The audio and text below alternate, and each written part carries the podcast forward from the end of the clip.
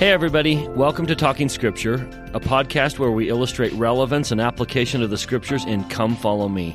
We also dive into the history and cultures of the text. Thanks for taking the time to share and subscribe to this podcast. For show notes, head over to our website, talkingscripture.org. Welcome to Talking Scripture. I'm Mike, And I'm Bryce. And today we're going to be in Doctrine and Covenants 12 and 13. And these are very different, very heavy sections, and, and yet they fit on us almost a single page. And they are very powerful. We're going to tackle them separately. Now, section 12 is just a gem because of the Knight family.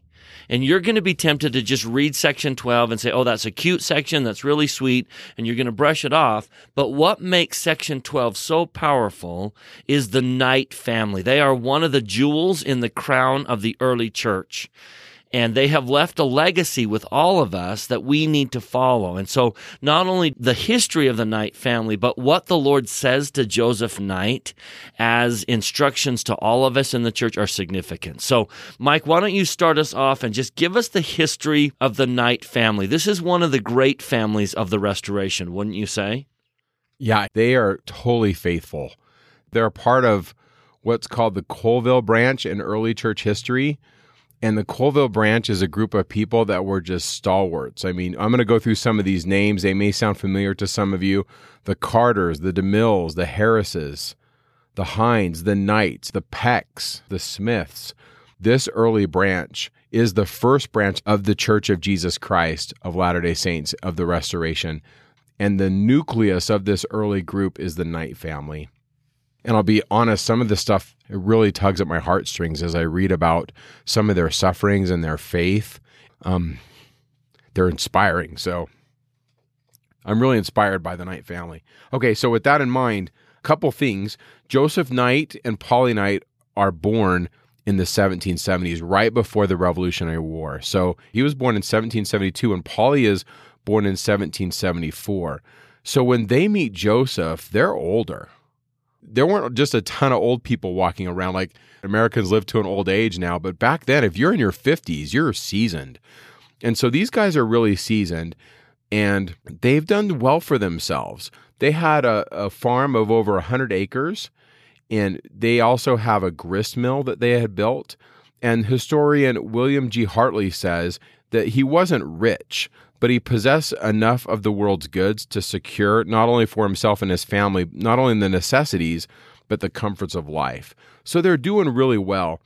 And I want to talk a little bit about Joseph Knight's religious leanings before we get into how he met Joseph, why these religious leanings matter to Joseph, and why they matter to the Book of Mormon and to the Restoration. And while I don't totally necessarily agree with all of these leanings that Joseph Knight Sr. had, I see a lot of these in our faith. Mike has the advantage of being born and raised in the gospel and having seen truth. And it's tremendously insightful to know that Joseph Knight came to these conclusions without the insight that you and I have, Mike. I just think it's astounding that he came to whatever conclusion he could come to with such limited resources in his day. Yeah. So if you've ever heard the term universalism, that's what he is. He's a universalist short story, what a universalist is, is it's a response to Calvinism. On one hand, you have Calvinism, God's decided the winners and losers. On, on the other hand, you have universalism, God's going to bring everyone home. And these two Christian theologies are in disagreement. Calvinism, short story, is this idea that God has predetermined winners and losers. Who is going to be saved and who's going to be damned, God's already decided. And so universalism is a push against this that says eventually God's will will come to pass that his children will be saved. In other words, this God that believes in universal salvation.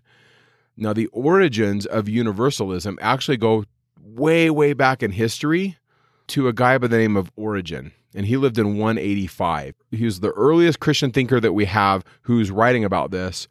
And when, when he was a young man, he wrote a thing called Origen's First Principles. And in this, he basically says that all intelligent beings, men, angels, and devils, were created good and equal, but they have absolute free will. Some of them, like the devils, through the misuse of their free will, turned away from God and they fell into degrees of sin. And so those who fell furthest became devils and so forth. But that through the process of purification, eventually, and even after death, it will take a long time, his thought was God didn't will to just punish us to heaven or hell, he willed to bring us home. And so Origen's thinking was that hell must be a temporary place for us to eventually be purified and then come back through the grace of Christ back into God's presence. Now, we'll see some of this, won't we, Bryce, as we get in the Doctrine and Covenants. Like section 19, the Lord's going to lay some of these things out about well, what is hell? And, and the the concept of hell in our Latter day Saint theology is a little bit different, isn't it? Yeah, and he's going to quite often counter what converts are bringing into the church. You know, when the Quakers come in, we get section 49. So the Lord finds himself often having to correct misunderstandings as large groups join the church. And so you'll find that throughout the Doctrine and Covenants. Yeah. So Origen really did early, early on is thinking God wants to bring us home. Now, later after Origen, so this is way before John Calvin, there's a fellow by the name of Augustine, and he's another Christian thinker, and some Christians call him the father of the Western tradition of Christianity. And Augustine essentially was he was Calvinist before Calvin. He talked about this idea that there was those that would be saved and those that would be damned, and it was just kind of predestined. And he's kind of misinterpreting some of this stuff in Romans. There's a great book out there by Brent Schmidt and he wrote a book about this about charis, the concept of grace. He has another one coming out on pistis, the concept of faith. And Brent Schmidt is a is a classic scholar, knows Greek, and he talks about how Augustine didn't even understand the Greek that he was interpreting, and he even admits it. He's like, "Hey, I'm not the best at Greek," and he kind of writes Christian theology. Augustine basically says, based on his reading of Romans, that God's decided the winners and losers. And so this is all the precursors to Calvinism, and this is the precursors to universalism. On one hand, you have Calvinism, God's decided the winners and losers. On, on the other hand, you have universalism, God's going to bring everyone home. And these two Christian theologies are in disagreement. But members of the church are coming in from both camps. Yes. So, one of the challenges that we're going to face in the church is that people are coming in from both camps, many camps, not just Calvinism and Universalism, but we've got the Campbellites. We've got so many different schools of thoughts. We're going to have Quakers come into the church. And just like Jesus said in the New Testament, the gospel net gathers from every kind. That's now going to be a major challenge is how do we help people keep what's true and maybe let go of what's not true and accept the fullness of the gospel of Jesus Christ. And hence we love the Knight family because not only do they come in with some preconceived notions, but they're very quick to accept the fullness of the gospel. Very humble about it as well. They don't come in saying, well, here's what's true and here's what's false and resist a falsehood. They come in saying, here's what we believe, and they accept so much of what Joseph then teaches them. Exactly. So at that point, that's where his leanings are. So Father Joseph Knight becomes acquainted with Joseph in 1826. Joseph's single, he's 20 years old, and he comes down south and he's working for this guy named Josiah Stowell. And while he's working for them, he also lodges with the Knight family and he's doing manual labor. We think he probably worked at their mill, but we know that he worked in their farm and he's bunking with Joseph Knight Jr. And according to Joseph Knight Jr., in November of 1826, he says this He says, Joseph made known to us that he'd seen a vision and that a personage appeared to him. And he told him where there was a gold book of ancient date buried, and that if he would follow the direction of the angel, he would get it. But he told us, he told us all this in secret another son of Joseph Knight's. His name is Newell. Newell's going to be a big deal in church history. He said that Joseph Smith visited them often, and he says, We were very impressed with the truthfulness of his statements concerning the plates of the Book of Mormon, which had been shown to him by an angel of the Lord. And then he says, My father and I believed him. And I think we were the first to do so after his own family. And so this is a believing family. They know Joseph when he's 20 and as I've been pondering some of these things, and I don't know, but I think one of the reasons why they're believing, and I think one of the reasons why the early Colesville branch is so strong, and there's such a sense of faith there, and there's such a sense of discontent in Palmyra. I think part of it is they're getting the story straight from Joseph. When he's talking to the knights, they're listening. And the truth can be told in what I call the ideal speech condition. It isn't what he said or she said, they're hearing it from Joseph. And these people, this Knight family, they stay true through and through all the way. And it starts before Joseph even gets the plates. And so that's kind of the context of how they meet. So if you think about this, this early group of saints, they come into the church through Joseph's connection with the Knights. Well, why is he there? Well, he's there because he's poor. He's got to get work where there's work. And so he's coming down there to do this work, this manual labor. And in so doing, the church is blessed. So think about this. If someone gets laid off or they lose a job, sometimes we think that's the worst parade of horribles. But maybe sometimes out of those hard circumstances, blessings can come. And so his family is poor, but due to that poverty, he meets the knights. So that's a little bit of background as to who they are. Then we get into section 12, which we'll talk about in some other sections, like the 23rd section, which is the Lord telling him to unite with the true church. And they do. Father Knight's baptized June of 1830 by Oliver Cowdery. They're one of the first saints told to leave New York and settle in Ohio. So they do. And then later they're told to journey to Missouri.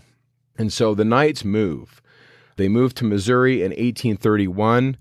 And in 1831, Polly, it, it's a hard journey for her. Uh, and she's Joseph Knight's wife, and she passes away in Missouri when they get there. There's a really good article, if you want to read, by William Hartley that we'll link in the show notes. Close friends as witnesses, and he's a great biographer of the Knight family and has spoken about them extensively. He writes about this, and he just talks about how it was a difficult move for the Knight family to build the kingdom of God. Like I said, Polly dies, but many of the family is faithful. And so the 12 men who represent the 12 tribes of Israel that lay the foundation stones for the foundation of Zion in Missouri, of those 12 guys, five of them are the knights. So like they're the core. And Polly so desperately wanted to live to get to Zion. She knew she wasn't going to make it and it was just her greatest desire. I want to step foot on Zion. And section 58 is all about that and and it begins with where much tribulation is, there shall come much blessings. And part of that is a foreshadowing of what Zion's going to go through. But a lot of that is looking back and paying tribute to Polly Knight and the Knight family that, yes, you've dealt with tribulation, but great things are coming. So just a wonderful family here. So she dies, and then her sister in law, her husband dies. Her name's Phoebe. And so Phoebe has some children, but she has no husband. Joseph Knight has many children, but he has no wife.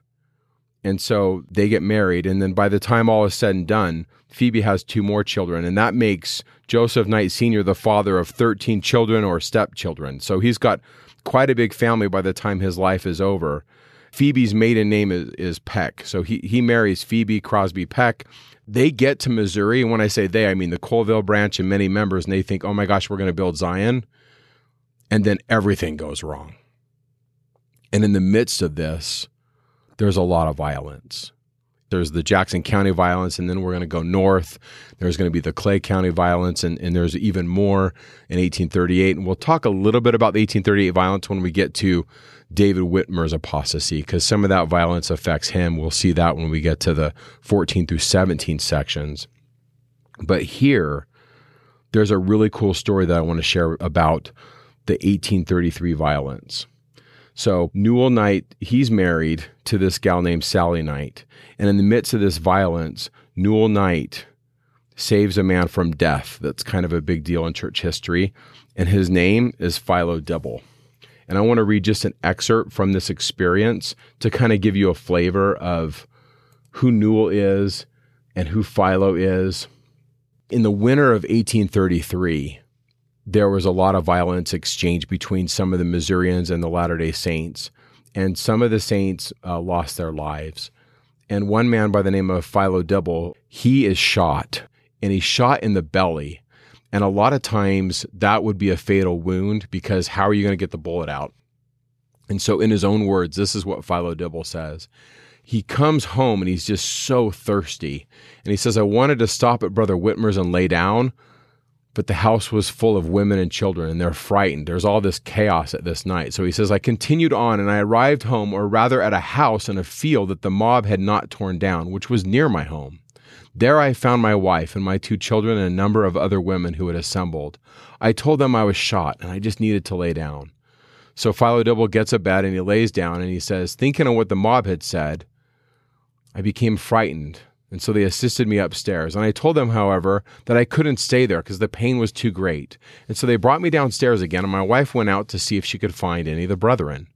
In searching for them, she got lost in the woods and was gone two hours, but learned that all the brethren had gone to the Colesville branch. There they are again, the Colesville branch. And they're going to pop up again and again in church history. They were three miles distant, taking all the wounded with them save myself. The next morning, I was taken further from the road that I might be concealed from the mob. So imagine you've been shot in the belly all night long and you're bleeding internally. Philo writes, I bled inwardly until my body was filled with blood, and I remained in this condition until the next day at 5 p.m. I was examined by a surgeon who was a surgeon from the Black Hawk War, who said that he had seen a great many men wounded, but never saw one wounded as as I that ever lived, so he pronounced me a dead man. David Whitmer, however, sent me word that I should live and not die, but I could see that I would not recover. After the surgeon left me, brother Newell Knight came to see me. So Newell Knight is Joseph Knight's son.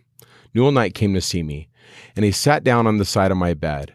He laid his hand on my head, but he never spoke. I felt the Spirit resting upon me at the crown of my head before his hand ever touched me and I knew immediately that I was going to be healed. It seemed to form like a ring under my skin and followed down my body. When the ring came to the wound, another ring formed around the first bullet hole, also the second and the third, and then a ring formed on each shoulder and on each hip, and followed down to the ends of my fingers and toes, and then left me. He says, I immediately arose, and then I discharged three quarts of blood or more with some pieces of my clothes that had been driven into my body by the bullets. I then dressed myself and went outdoors, and I saw the falling of the stars, which so encouraged the saints and frightened our enemies. It was one of the grandest sights I ever beheld. From that time, not a drop of blood came from me, and I never afterwards felt the slightest pain or inconvenience from my wounds, except that I was somewhat weak from the loss of blood. He lives. By the way, one of these bullets stays in his body. And you can read the obituary. We'll link this in the show notes. But he lives to a ripe old age till 1895. Now he's shot in 1833. So it's not like he just lives a couple months. Like he lives a long time and Philo Dibble does a lot of great things in church history.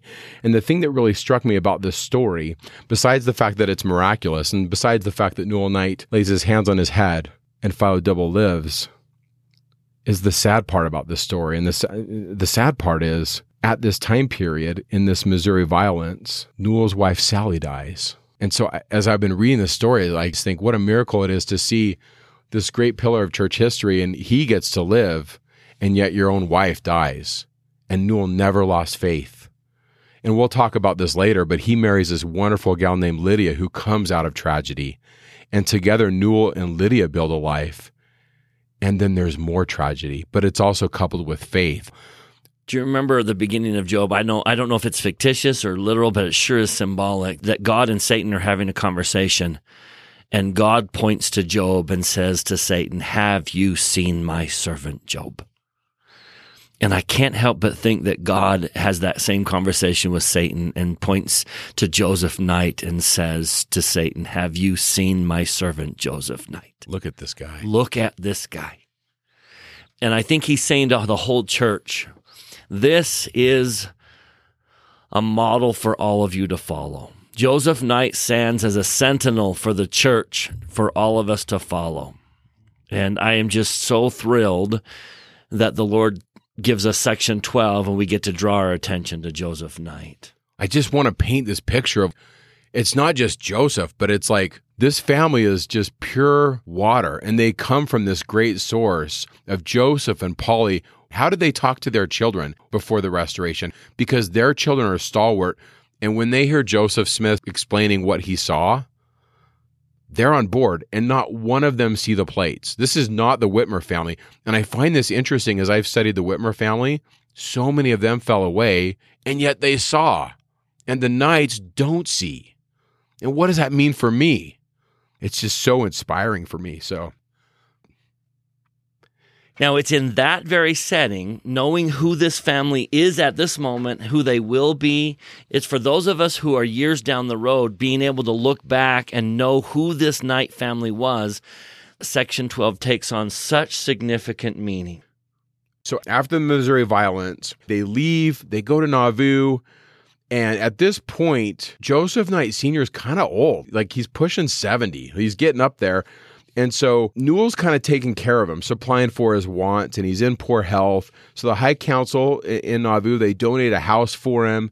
And one day Joseph sees poor Joseph Knight hobbling without a cane. And Joseph's like, bro, take this. And he gives him a cane. And he says, take this, and I want you to have this. And that cane, according to what I've read, is still in the Knight family.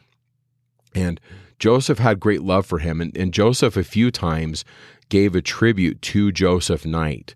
And one of them, I want to just read this from uh, January of 1842. Joseph Smith said this For 15 years, he, Joseph Knight, has been faithful and true and even handed and exemplary, and virtuous and kind, never deviating to the right or to the left. Behold, he is a righteous man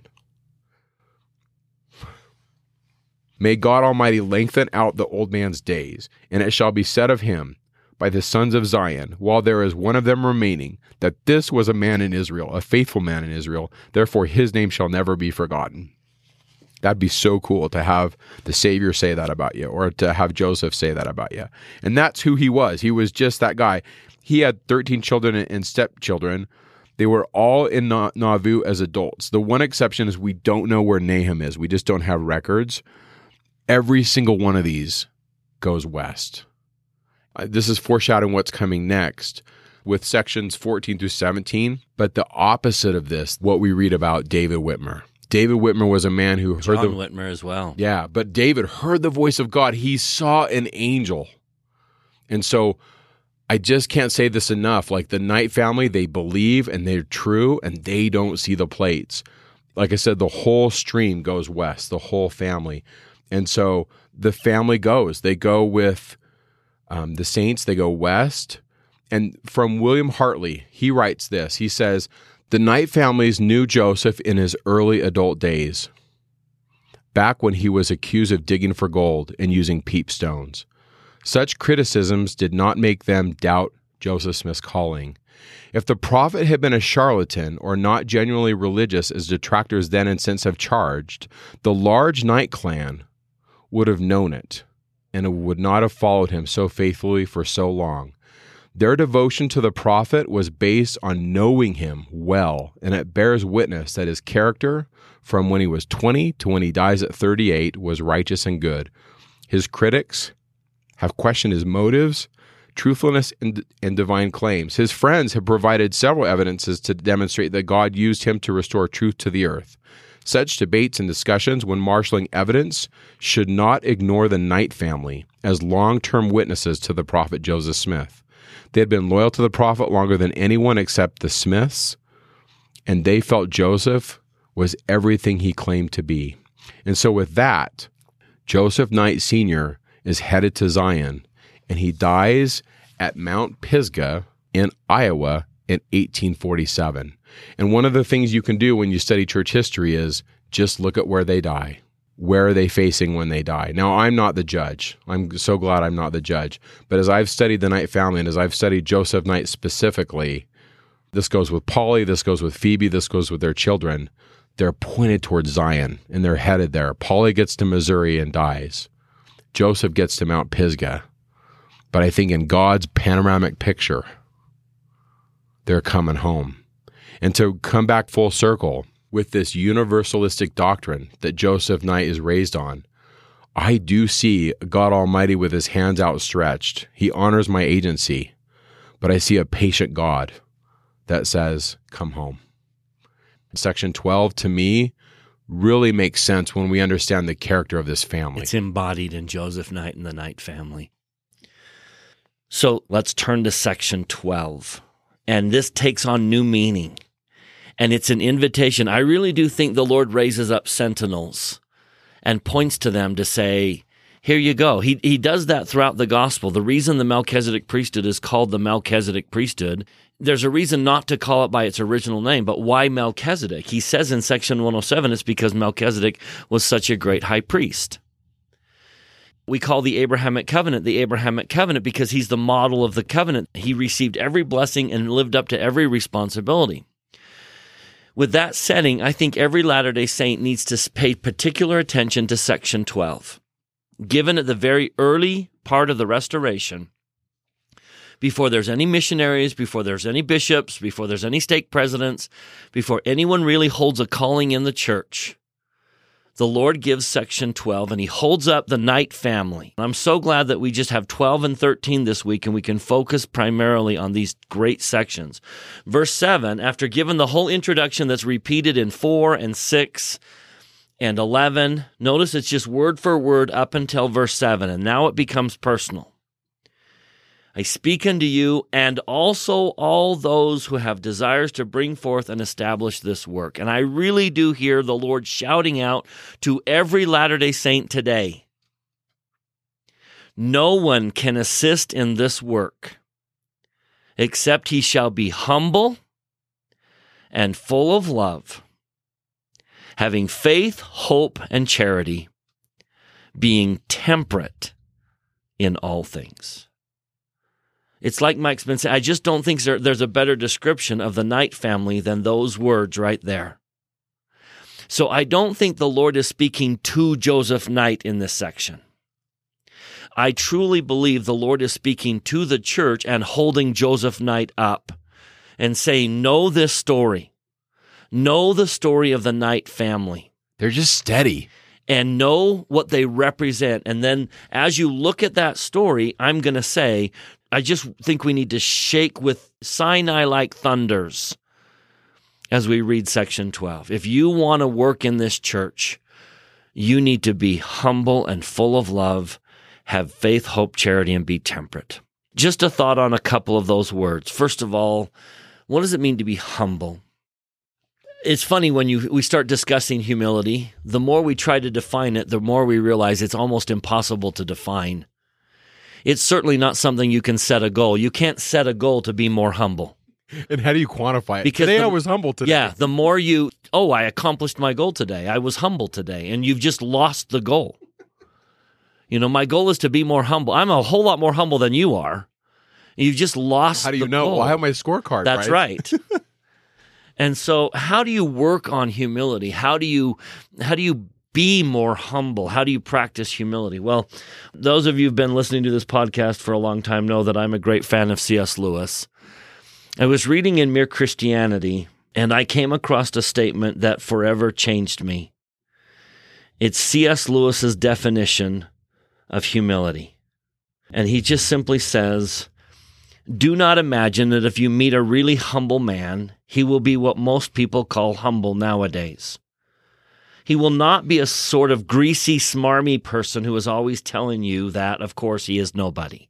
I'm going to pause there because I think that is so profound. We think pride is to lift yourself up, therefore, humility is to tear yourself down.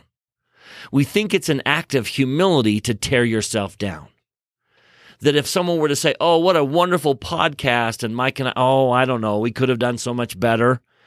Oh, they're so humble. We have a tendency to think that humility is to tear ourselves down. Someone compliments your clothing, you say, "Oh, it's just a rag." And C.S. Lewis is saying that's not humility. That's actually pride. That's not humility. But we're trying. We're trying. So let me continue. Do not imagine that if you meet a really humble man, that he will be what most people call humble nowadays. He will not be a sort of greasy, smarmy person who is always telling you, of course, that he's nobody. Probably all you will think about him is that he seemed a cheerful, intelligent chap who took a real interest in what you said to him. If you do dislike him, it will be because you feel a little envious of anyone who seems to enjoy life so easily. And then this profound statement from C.S. Lewis. He will not be thinking about humility.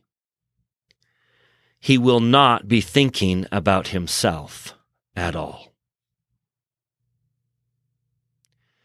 And that statement changed my world.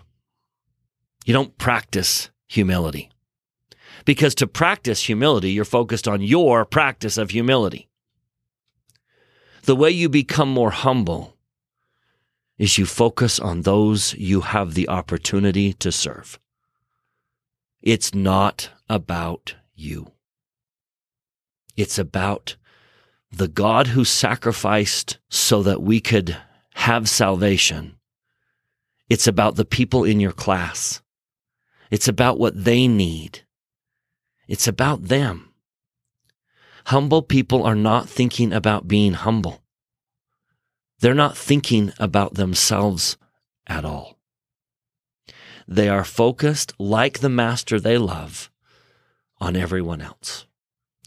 And right here in section 12, the Lord says, if you're going to come in and join me in this work, that's the quality that needs to exemplify your service in the church. It's not about you. Now, I know this quotation can be a little hurtful for those of us who have misused this, but I think it's valuable to read. Now, let me share a quotation that is painful for me because, ouch, this is what I've done. But as long as we've got all our cards on the table, let me read it. David A. Bednar was speaking to teachers in the church, and he said, We must be careful to remember in our service that we are conduits and channels. We are not the light. It is never about me and it is never about you. In fact, ready?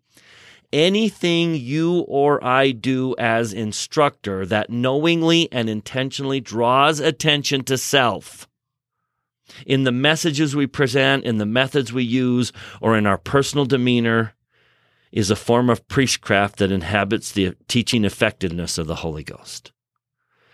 If I teach in a way that draws attention to me, I'm not being humble. And the Lord is saying, you've got to be humble if you're going to do this work. It's not about you. And I know you want to be successful and you want the people in your class to like you. And so we bring treats and we kind of do more than we should so that the attention draws to us. It's almost like it's a natural thing. I It think sure we is fall into it, don't we? Yeah, it sure is a natural And thing. maybe that's why we're warned. But hence we've got the Knight family and we've got the Lord early on saying, no one can assist in this work unless he's humble. It can't be about you and I. It can't be about me. It's not my name on the side of the church. It can't be my way. It can't draw attention to me and my expertise. It's got to be about the people we serve and the master we love. So I think we can learn from this because the things that a lot of people leave the church over in 1838, the Knights went through that fire too, and they came out the other side. It's not like our day is any different. We have people fighting against the church today. We have apostasy today. So we can take the Knights and and maybe that's why it speaks to my heart is they're just so inspiring. But I don't see them saying, "Hey, look at me." They're just doing the work. They're putting in the time. Yeah, they're just so inspiring, but they are. They're so humble. Are you humble? Is it about you? Joseph's going to realize that it's so hard for people to be the number two man. Oliver Cowdery is going to struggle with that. So many people are going to struggle to be the number two man and not necessarily get the limelight that Joseph gets. And so I just throw that invitation out to all of us. All of us need to be humble. And humility is simply about focusing on other people. It's not about me. I had an experience in the temple that I gotta, I gotta share early on in our marriage. I think it was my sister's sealing. I'm not sure, but my wife and I were at a sealing. There are parallel mirrors in sealing rooms, and I love parallel mirrors. I always have. When I was a little boy, my grandma had a three way mirror, and I just loved that. So after the ceremony, we are just kind of standing and waiting to, meet, to talk to the couple, and I'm looking at the parallel mirrors. Now, the beauty about parallel mirrors is they go on and on and on forever. But there's one thing that gets in the way and prevents you from seeing clearly through eternity. It's you. So I had this crazy thought that maybe if I moved fast enough, I could get myself out of the way and I could see clearly to eternity. So I'm kind of just jumping around trying to get my head out of the way and move back in time to see. And my wife just elbows me and says, What are you doing? And I said to her, I'm trying to see eternity, but I can't because all I can see is me.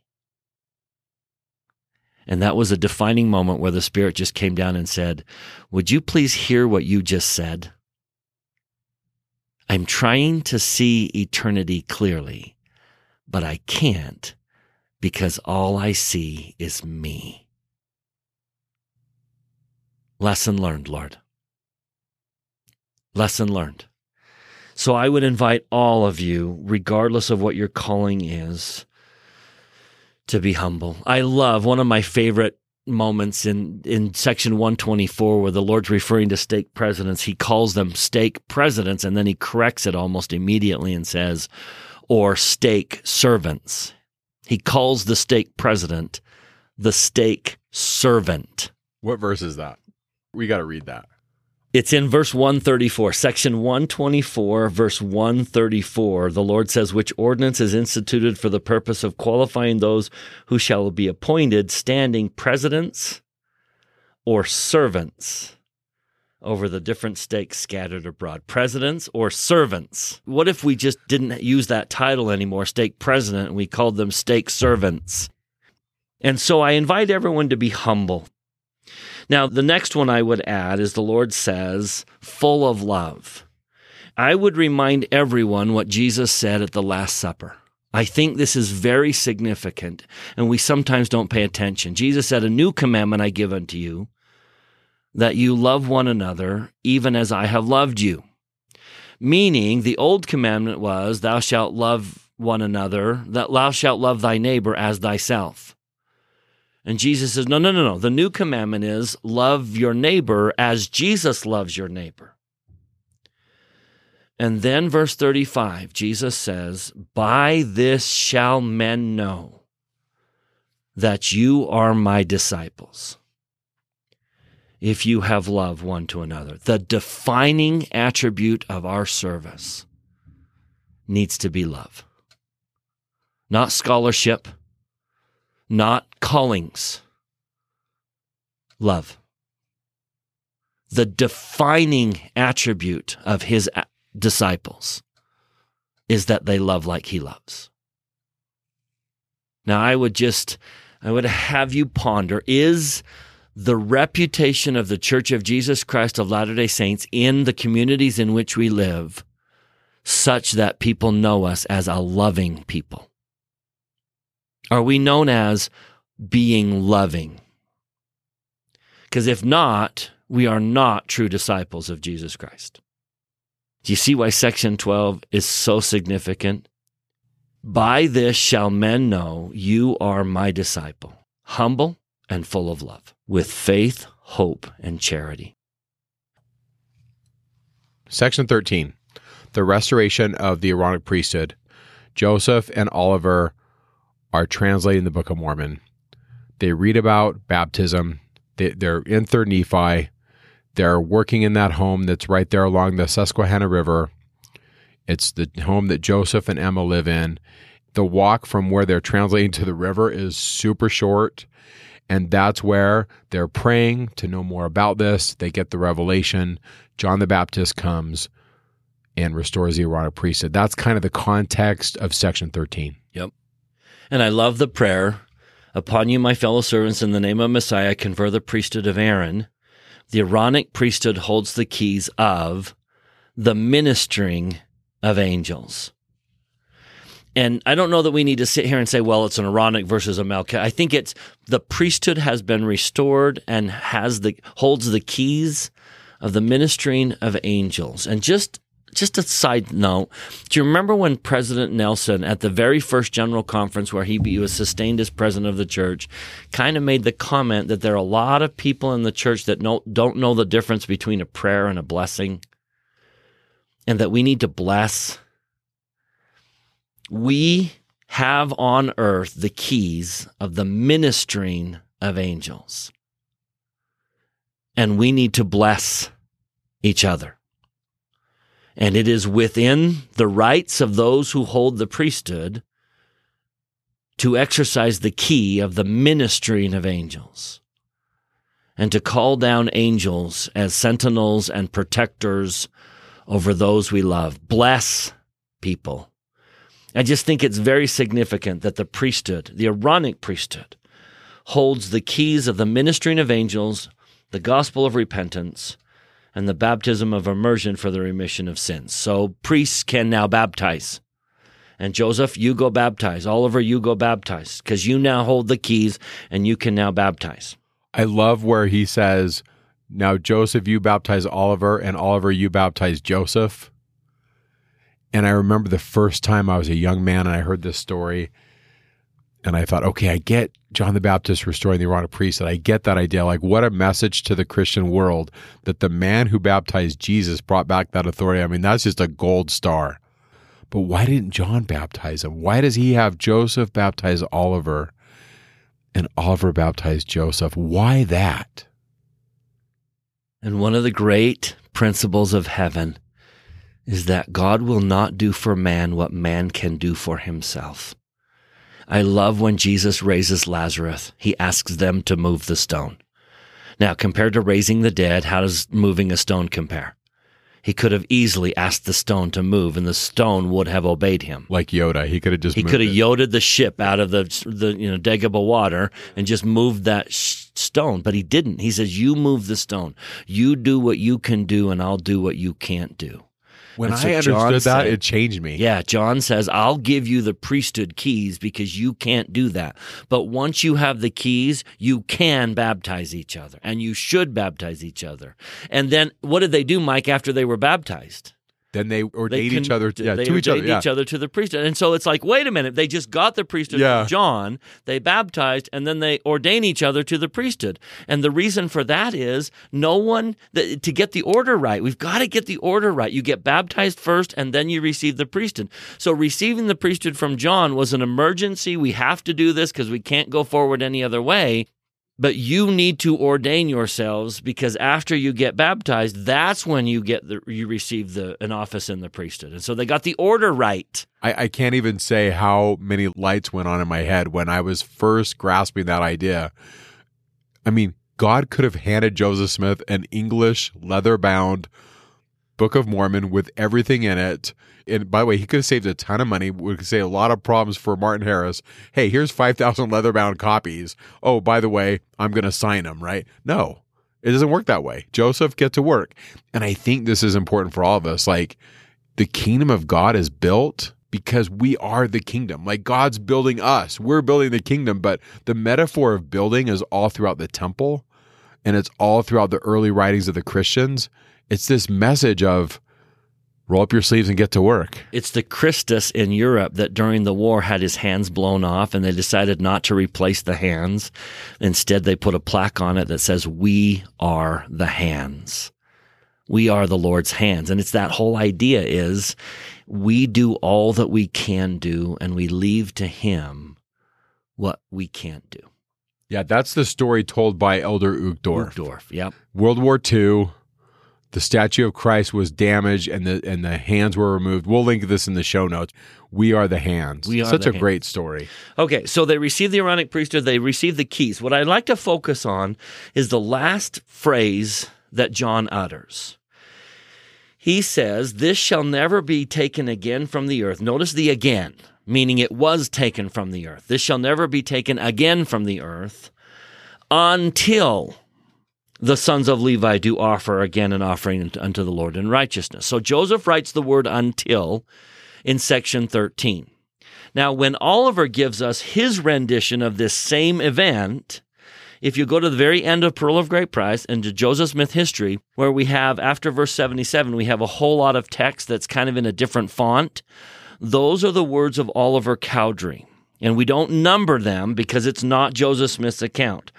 But it's significant to hear Oliver's version of this same event because notice Oliver doesn't say the word until, Oliver uses the word that. Do you have it, Mike? Read that. Upon you, my fellow servants, in the name of Messiah, I confer this priesthood and this authority, which shall remain upon the earth, that the sons of Levi may yet offer an offering unto the Lord in righteousness. So Joseph says it's not going to be taken until they offer this offering. And Oliver says the priesthood is restored that the sons of Levi may yet offer an offering. Now, I don't want to get into what did John really say. I don't think that's the point because we all can interpret inspiration in many ways. I think that and until are both correct. The priesthood will not leave the earth until the offering is made. No one's going to interfere with this offering. Okay. We're not going to lose the priesthood. We're not going to fall into apostasy. The Lord is saying the priesthood is not going to leave until. But I love the word that because it suggests the whole reason we're restoring this priesthood is so that the offering can be made. Now, in section 128, verse 24, the Lord uses the word that. He's speaking of the sons of Levi and he uses the word that. Now we'll get into section 128 in a minute, but just while you're looking at it, section 128 verse 24, the Lord says that they can make this offering. So the, the Aaronic priesthood was restored so that we can make this offering. Now, I know there's a lot to this, and I don't want to contradict prophets, seers, and revelators who, who have interpreted that. I think prophecy has multiple fulfillments. But I want to point out what I believe Joseph Smith interpreted, at least one of the interpretations of that prophecy. So if I were, imagine I have a whiteboard and I've written sons of Aaron, sons of Levi, and then an offering and then it has to be done in righteousness. Those are the key words. The sons of Levi will offer an offering in righteousness. Now, turn with me to section 84 to the oath and covenant of the priesthood. We're going to add to that. We're going to add some words. We're looking for that same idea. Sons of Levi offering righteousness. In section 84, when the Lord gives the oath and covenant of the priesthood, beforehand, verse 31, section 84, verse 31, Therefore, as I said concerning the sons of Moses, for the sons of Moses and also the sons of Aaron shall offer an acceptable offering. So we add not just the sons of Aaron, it's not just an Aaronic priesthood thing. The sons of Moses and the sons of Aaron shall offer the offering. So it's Melchizedek and Aaronic. It's not just Aaronic. This is a priesthood offering, all priesthood. And notice that we add the word acceptable. So we've got sons of Moses, sons of Aaron, the offering, and it has to be acceptable. But this time the Lord tells us where it will occur. Notice the Lord's own words in verse 31 the sons of Moses and also of Aaron shall offer an acceptable offering and sacrifice in the house of the Lord. This offering is going to be offered in the house of the Lord. So here's our key phrases Sons of Moses, sons of Aaron will offer an offering that has to be acceptable and it will be offered inside the temple. Now, whatever that means and however that is fulfilled, there is at least one specific fulfillment that Joseph Smith emphasizes. And this is the fulfillment I would emphasize today. Section 128 is the great section where the Lord, Joseph is introducing the salvation of the dead. Now, verse 24, watch all of our keywords come together. Behold, the great day of the Lord is at hand, and who can abide the day of his coming, and who can stand when he appeareth? Which incidentally are the words of Malachi in chapter 4, where he talks about the coming of Elijah. For he is like a refiner's fire and like fuller's soap, and he shall sit as a refiner and purifier of silver. And he shall purify the sons of Levi. Here we go. Are your ears perking up? The Lord will purify the sons of Levi and purge them as gold and silver. That, see, there's the word that, that they may offer unto the Lord an offering in righteousness. Here is Joseph Smith's conclusion. Let us therefore, notice the therefore, it's connected to the sacrifice and the offering of the sons of Levi. Let us therefore, as a church and as a people, so it's no longer sons of Levi and sons of Moses alone. It's using the priesthood that is held in our church. Let us, as a church and as a people and as Latter day Saints, offer unto the Lord an offering in righteousness. Now, watch his conclusion. He's going to pinpoint what that means. Let us present in his holy temple, when it is finished, a book containing the records of our dead, which shall be worthy of all acceptation. There's every single word.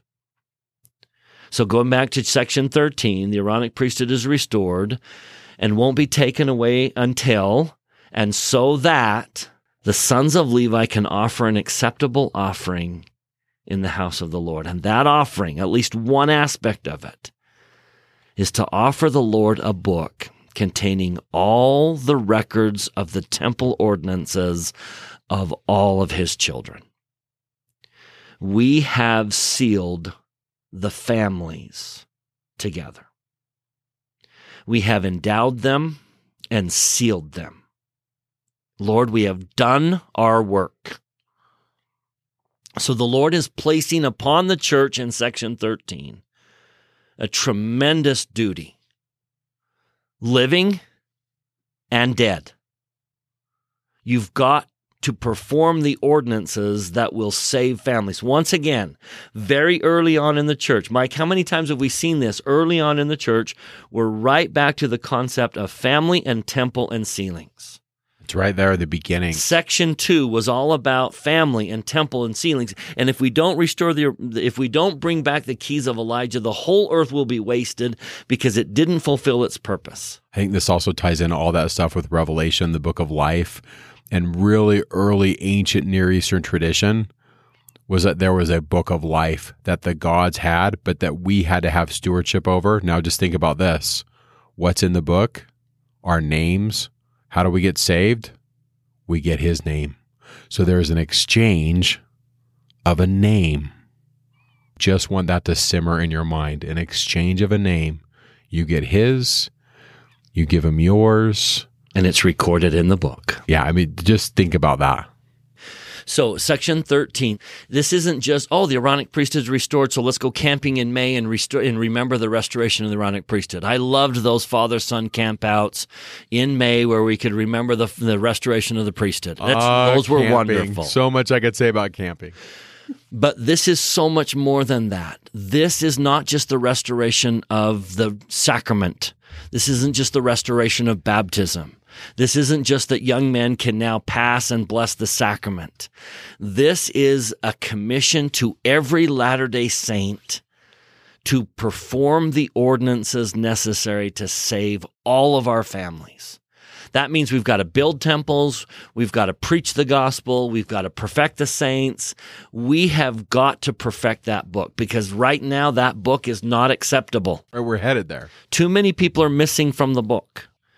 We've got to get the records done. We've got to get the sealings. Do you remember what you said about the mirrors when you're looking at them? And now I don't know if this is in every temple, but what's right over your head? The massive chandelier. I think one of our listeners wrote this and I thought it was brilliant. She wrote, What if the chandelier is a symbol of the tree? So the, the mirrors, like the roots and the branches, but also it's up and down. The, we're back to that tree imagery of the Lord is reaching out his hand saying, Bring home my family. Yeah seal them, make them whole. And so before the Book of Mormon is even translated, the Lord is saying, I'm setting the stones in place so that you can build the building in which you will present that book to the Lord. Everything we do should be to build that book. When you teach primary, you're teaching those young people to have faith in the Lord Jesus Christ so that they pursue their own ordinances and get their name in that book. When you speak in sacrament, You're pushing people and encouraging people to get their name in that book and then to go do it for the dead and then to find, go on a mission and serve so that people who know nothing about the ordinances of the gospel can get their name in the book.